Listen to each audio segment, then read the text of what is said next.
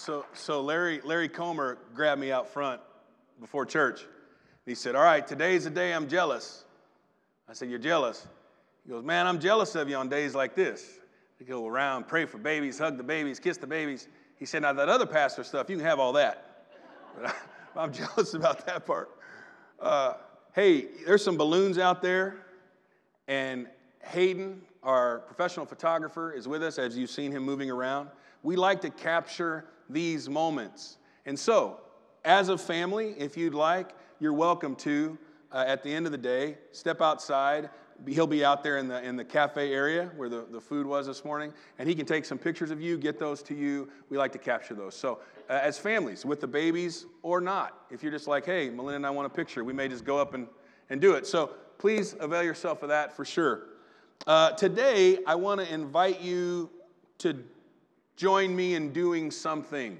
Like we've already been doing some things here together. I've invited you, Mindy invited you, Melinda's invited us. Like we've invited you to do some things, but from here moving forward, here's what I want to do I want to invite you to help me stack the deck. I want to stack the deck. That's what I want to do. And I want you to help me do that. Earlier, you saw a pic of a grandpa and a grandson. Eli, throw it up there for me, buddy. You saw Mark and Easton. And we captured that shot of grandpa with his hand up and Easton, grandbaby, with his hand up. That is pretty precious right there. When I was traveling around quite a bit, Emma was a toddler. She was under two, so she got to travel for free. And whenever I'd go all around the country, I'd probably preach 40, 50 times a, week, a year somewhere. Melinda could go, Sis would go, Chip hadn't showed up yet. So it was just the three of us. And what we would do is whenever I'm preaching, and then it was a, a Pentecostal culture that had a lot of altar time, big time altar time at the end, you know, and even in the middle, but mostly at the end. And so Emma might be with us, but she might go to the nursery for a bit. But as soon as I was done preaching and people came for prayer, I was usually speaking, so I didn't get to run out there. But Melinda would head out to wherever the nursery was, get Emma, and bring her back in. And she would be with one of us. And I've held her a long time, right here, and praying for people. And I would be speaking to them and praying and walking through the room. And one time I was down front. I remember this, I was down front, and I'm praying for somebody, and then I pause and I'm just trying to take in the room, some spiritual direction, like where maybe to go next. And as I'm, I'm looking over here, I glance over and Emma's here, and someone's standing right there, and she's got her hand on their head, man. She's like giving it to them, you know? Love it. Thank you, Eli. Love that. Love the whole idea of modeling and then being around and being in here. That sweet baby that reached out and prayed for folks grew up. And in those subsequent 18 years, well, she's lied to us. Uh, there's a thing where you're the, fully the manager of their life, and then you try to be hired on as a consultant, and somewhere at age 14, they fire you. That happened the fall of her freshman year of high school we were literally sitting around the dinner table, and I said, Okay, it has become very clear that you have fired us as the manager of your life. So, how would you like to proceed? We have been hired occasionally as consultants.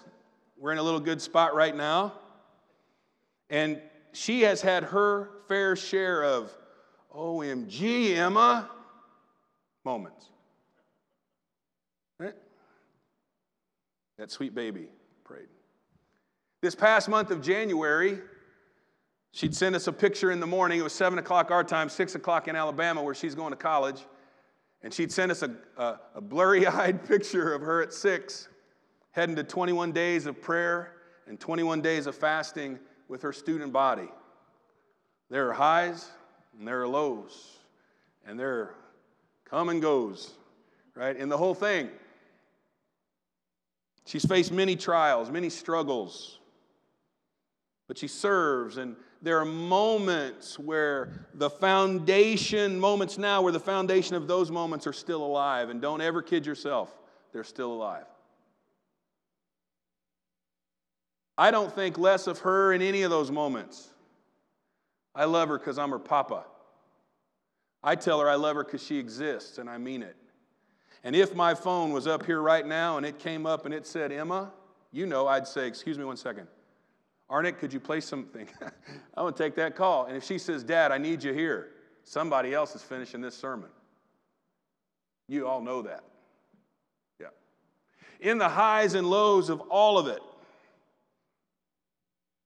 her serving, her giving, her struggle, her failure, uh, basically, the moments of all of it, God is there. God is present. You're probably familiar with this. On a baby dedication, I'm going to put some, I'm going to put some money on the table and say, this is the most used verse in the history of the church for baby dedications. Ready? Proverbs 22 and 6. Train up a child in the way he should go, and when he is old, he will not depart from it. I am sure that is used more often than any other verse in the Bible. What I am also probably sure about is what I'm about to tell you may not be what's said when they throw the verse up there. So, Proverbs, you can leave it up there, Eli. Proverbs is a book of probabilities, it is not a book of promises. When you read the Proverbs, it's not a book of promises. It's not a book of absolutes, it's a book of probabilities. It's practical skills for living well in God's world. If you do this, then it's very likely that this will occur. That's how it's set up.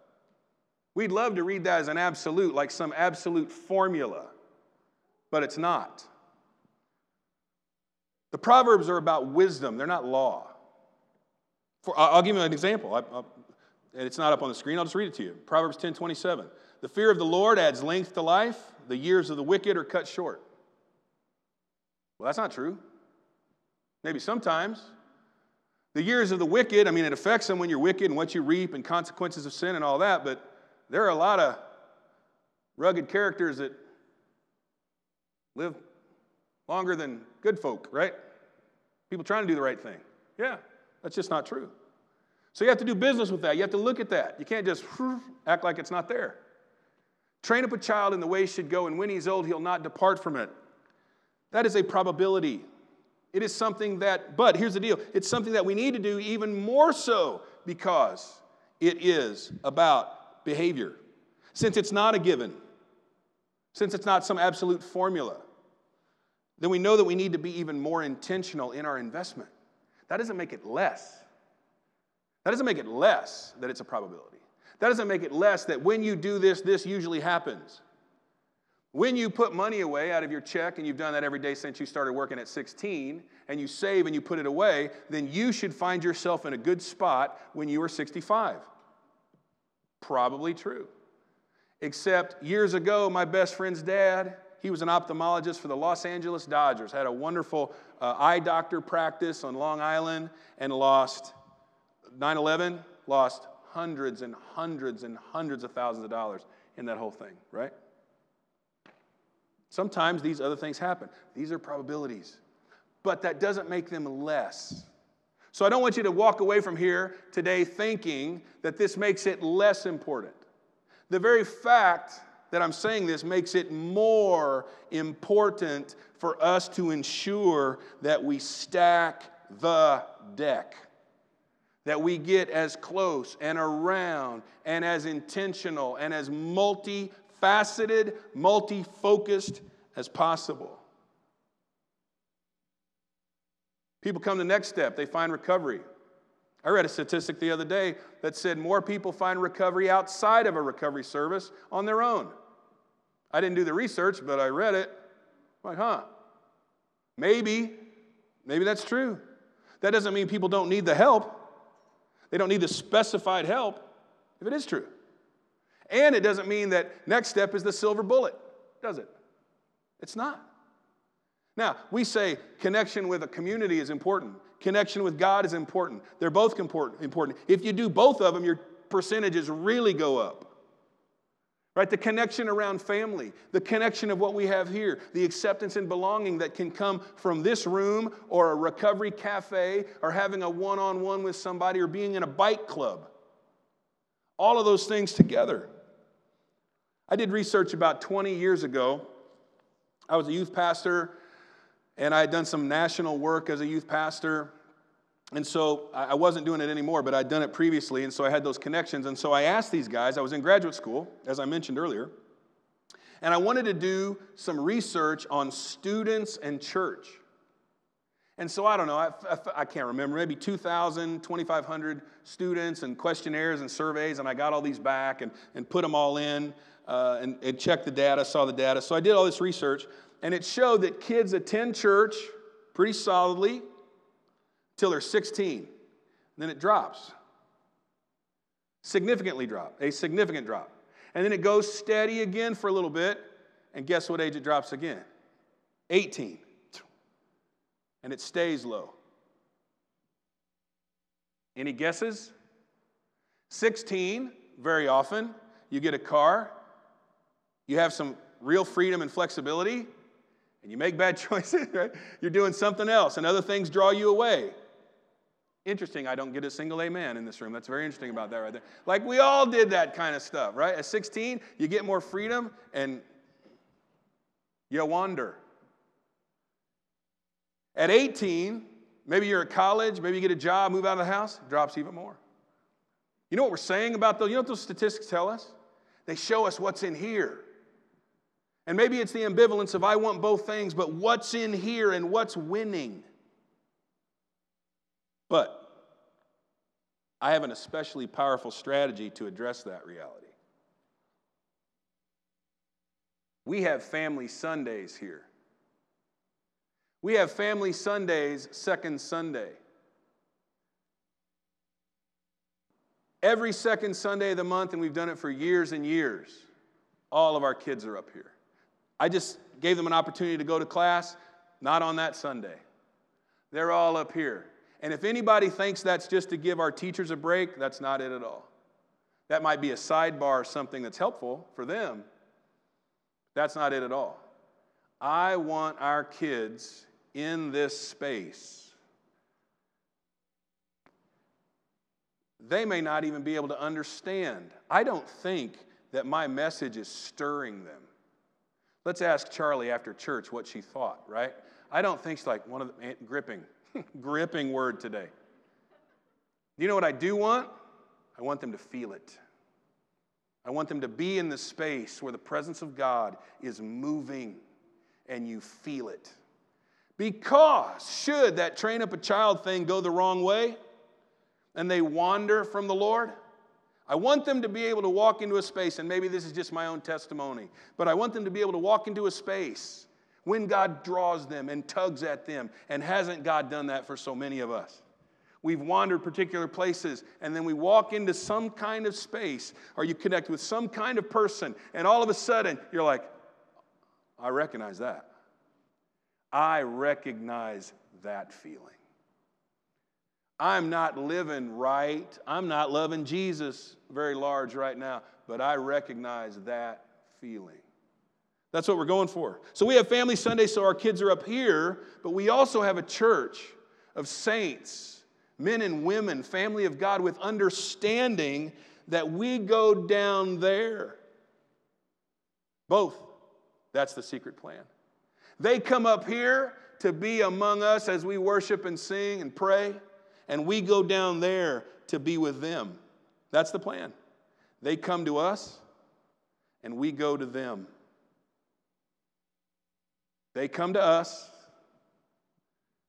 and then on a Sunday, not a family Sunday, many of you go to them.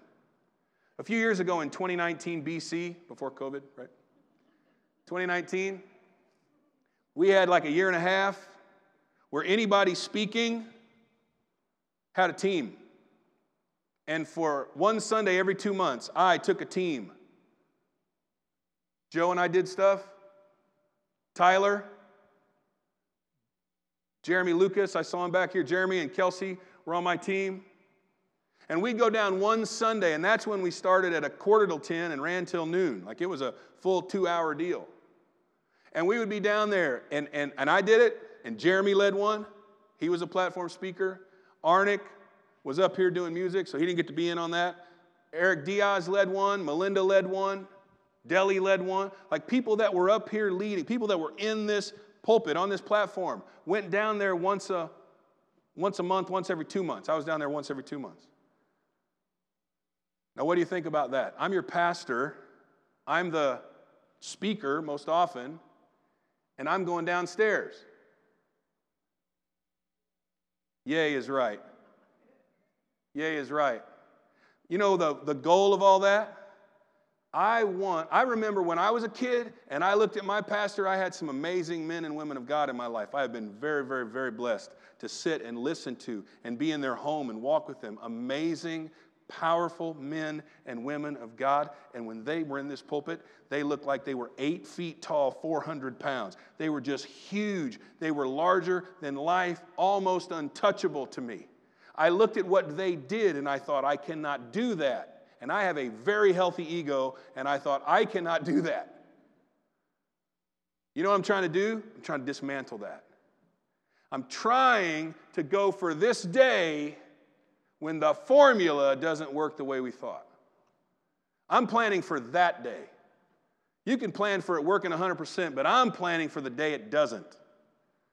I'm planning for the moment or the offense or the hurt or the confusion or the disappointment or whatever's going on because I wanted them to I want them to see me up here. I'm not around Oliver very much. I see him on Sunday. I'm around Cohen four or five times a week. I put Cohen on my head. Like, and you just start down. 15 seconds later, there will be drool coming down my ear. Right? Like, like that's just, I'm just around him. I, he just, that's, we, I see him all the time, right? And because of that, I sat in a meeting the other day and I heard him. He saw me and here he started coming. That's what I'm talking about. That's what it means to be a face in someone's story. That's what that means. And so, all of the big speakers, right, that are up here, that look so larger than life, that you sense the power of God that flows through them. I understand that, and I want to dismantle it, not, not deny it, but I want to be able to get on a floor with somebody and talk with them and play with them. These little kids know me as Andy. Zoe does. Zoe's never called me Pastor Andy in her life. She's like, hey, Andy. Like, hey, Zoe. like we're chilling. Hey, Zoe. Hey, Andy. I love it. One time, Renee Record, her kids were downstairs. And John, we call John, John the beloved, her youngest, he was, he was, he was everywhere. John was everywhere at all times. He was like, he was omniscient, man, omnipotent. He was every place, omnipresent. He was everywhere. And so one day, he was just there on the floor. He was laying on the floor, and he looked up at me. And I just happened to be down there with my class lead, and I'm standing there, he goes, he looks there, he goes, You the boss of this place? That's awesome. He's at my feet.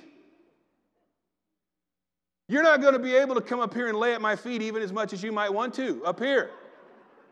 But down there, are you hearing me? This isn't happen chance. This isn't accident. This is intentional. We know that we bring our children up here so they can be around the beauty and blessedness and godly space that this is and powerful and we go down to them. I hope you're hearing me. We go down to them. And frankly, I love them being up here so much, it could be every Sunday for me. I was talking to Sharon a minute ago. I said, here's our new structure for students. We're going to have a leader, and we got three classes. We got like birth to 18 months, 18 months to three years. We're, we're having two nurseries over here because that's growing. That's awesome. And then we're going to have a pre K and then K through 2, 3 through 5. So we got these three elementary age classes. It's going to have a leader and two people in each class, teams of seven. And if we have seven people, we'll have one, we'll have one team. And if we have 21, we'll have three teams. And if we have 42, then you can go down one Sunday every two months with your team. But if we have seven, it doesn't bother me a bit that our kids are up here three Sundays in a row. that doesn't bother me at all. And Sharon said, Yeah, we know, we know that. we, we know that you don't mind kids and noise because I so value them being exposed to this space. And as our church grows, we had 100 members every year. We had 100 members every year. I just looked at data this morning. We had 90 members in the last year. We had 100 members every year. As this church grows, I need you to join me in that secret plan more and more and more. We go to them now. We go to them now so that they will come to us later. We go to them now. Intentionally put ourselves in their space. We go to them now so they'll come to us later. We stack the deck. That's what I was wanting us to do. Got to understand that opportunity, the magnitude of all that. Do you ever hope to be the one that prays with Cohen? or sit with or sit with teenage Bryn when she fires her parents? Or be in the sanctuary and look over and see Oliver and be drawn to Oliver and not be creepy guy. Right? Praise. I mean, he's, he's 11. He's like, praise the Lord, son. I'm here to pray for you. Ah, like I don't know you. Right? Be a face in their story. Intentionally be there for them. So, in the crisis moment, there's no warm up. Let me, let me talk adult stuff right now because it's just as true. When you share your life with other people, and you're sitting having coffee, and they are telling you the hard parts of their life, and you are close enough to walk with them, there is no catch up. There's no catch up needed. I share an office with Dana. I meet with Dana and Ron all the time. If you were to come up and pray today, there's not like, hey, so what's been going on for you? Catch me up. No we can immediately start praying. Immediately. I can I will ask you, I'm not going to be presumptuous. I will say, "Hey, what do you want to pray about?" And people have looked at me before and they just say they just do that. That's not even a yes or no. That's kind of like a you know. They do that and I say, "Okay." And I start praying. Because I have been walking with them. I have the background story. There is no catch up needed. Do you see how powerful that is? To be able to just be there.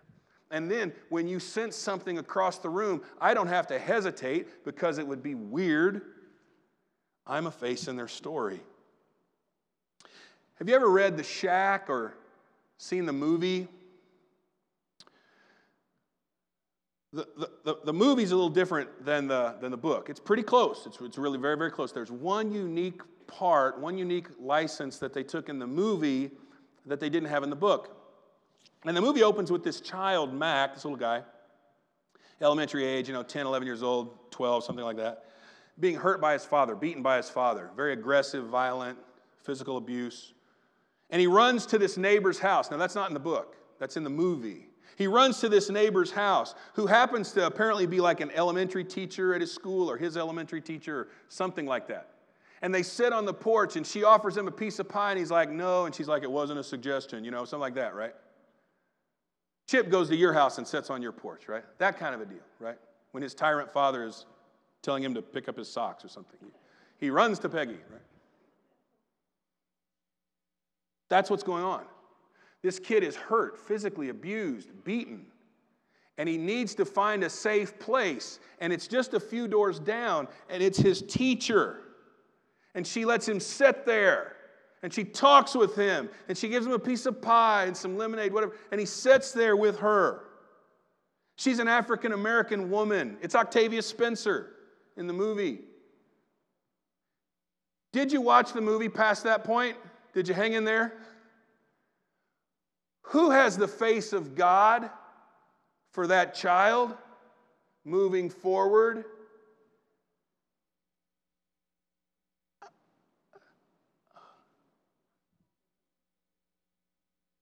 the woman that was in the safe place?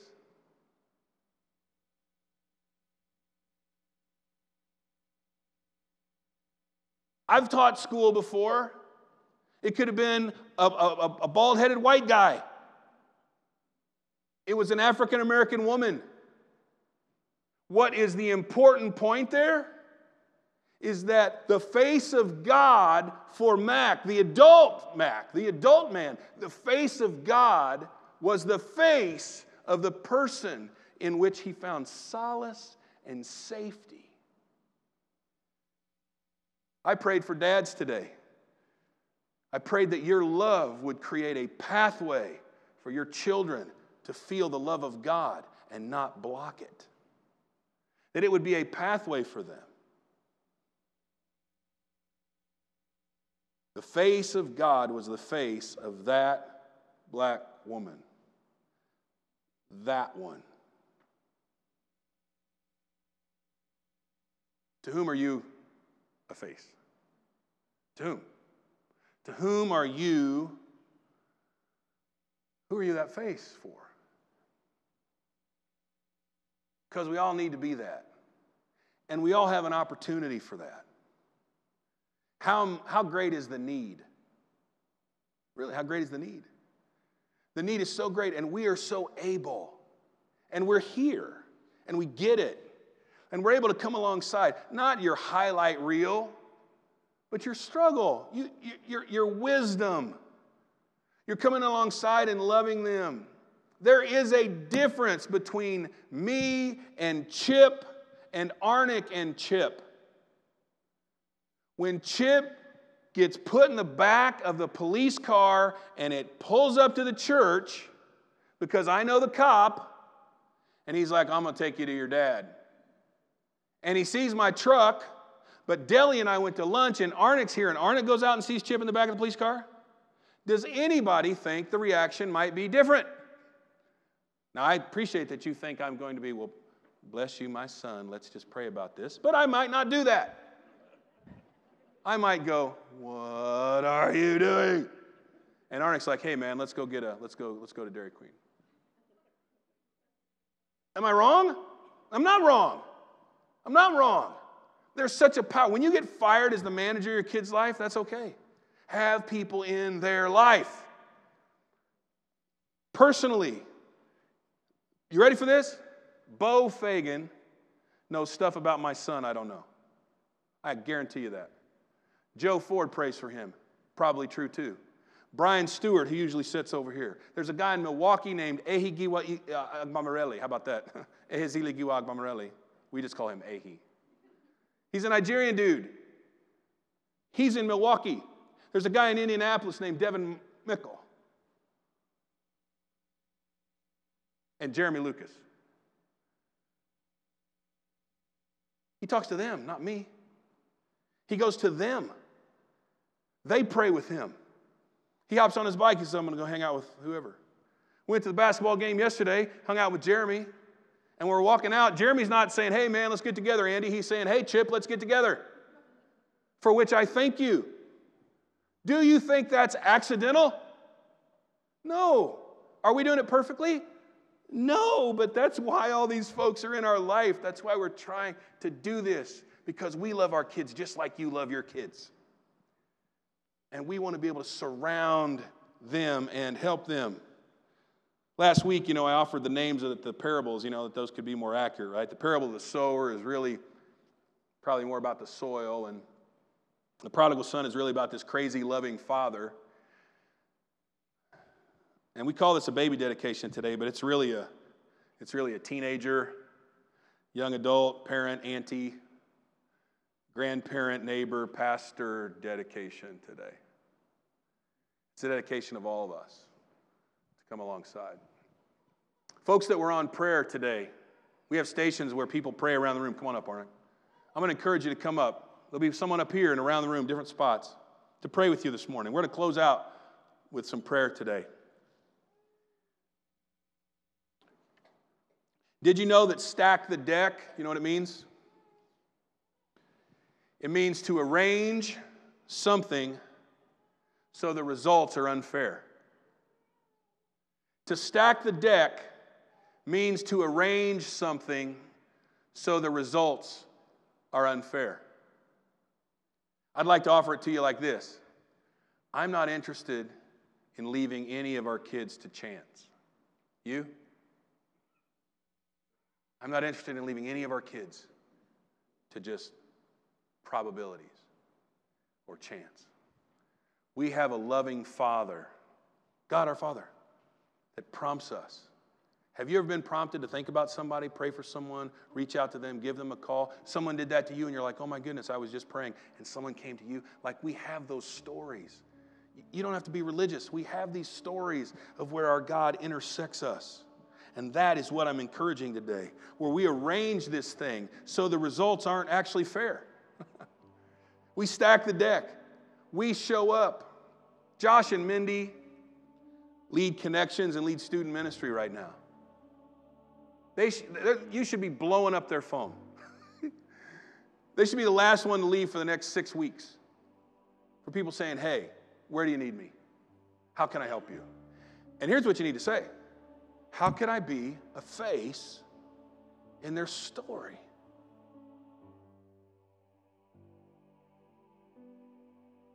You see, Joe connects with my son. But Joe's son, Isaac, there are times, there are times Isaac's called me and sat with me, and Joe wasn't there. That's how this works. It's the body ministering to the body. Someday our kids might walk away, but we are going to pray, and we are going to hug, and we are going to love, and we are going to smile, we are going to touch them. We are going to teach them. We're going to serve them. We're going to feed them. We're going to laugh with them. We're going to cry with them. We're going to sing with them. We're going to worship with them. And we are going to be there in their life so that they won't really have a fair chance of staying away too long. They may walk away, but the chances won't be very good they get to stay away. They may walk away. I certainly did. But the chances aren't very good that they're able to stay away. Because it isn't just us doing our human best, it's us praying, and the Spirit works on people. The Spirit touches things in our lives that we can't touch, but God can touch. And then when He touches them and we're softened and there's an intersection and they come to us and we're right there, changes everything. Anybody with me? Are you with me for this? Are you with me to be intentional about being a face in their story? For our students, it'd be once every two months. We have 300 people that go to church here. We're talking about 40 or 50, once every two months. And then, how can you do things even with students on Sunday night when they meet in here, and even just passing? Where you, they are seen. Does anybody have a testimony right now? The adults, does anybody have a testimony where somebody intersected with you? They intersected with you. You were in a rough spot. You were in an I don't know kind of place. I'm talking about when you were 12, 10, 15, 17, in college. Somebody just came alongside. They helped you intersected with you maybe for just a moment, or maybe they're still active in your life. But God put that thing together. I want to tell you, you have something to offer. You have something to offer. Cole, you have something to offer. Because you have a story that's different than my story. And whoever God intersects you with, yours will be the story they need to hear. Rita, Ren, you've got babies, grandbabies. Somebody needs your story.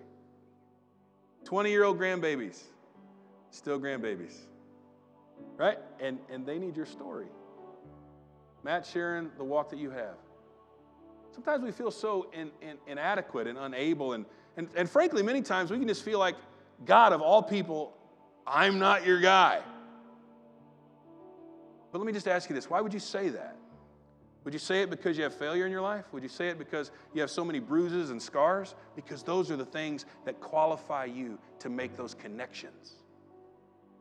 Those are the very things, the struggles, and how you've had faith in those moments. Those are the very things that qualify you to make those connections.